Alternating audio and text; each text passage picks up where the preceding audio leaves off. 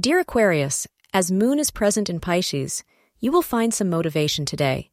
You will also be able to solve the unsolved matters of the past days. You can find yourself more focused on your goals. Astrologers suggest that you can also find more clarity in your thoughts and perspective in life, changing it for the better. It is a good day for you to solve the problems of the past few days. Green is the lucky color for you today. Between 10:30 a.m. and 12 p.m. is the luckiest time of the day for you to start important work.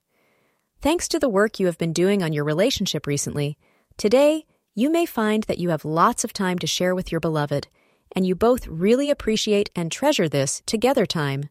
These simple moments create deep bonds between you, so make the most of them. Enjoy! Thank you for being part of today's horoscope forecast. Your feedback is important for us to improve and provide better insights. If you found our show helpful, please consider rate it. Your support helps us to continue creating valuable content. Thank you for being here and see you tomorrow.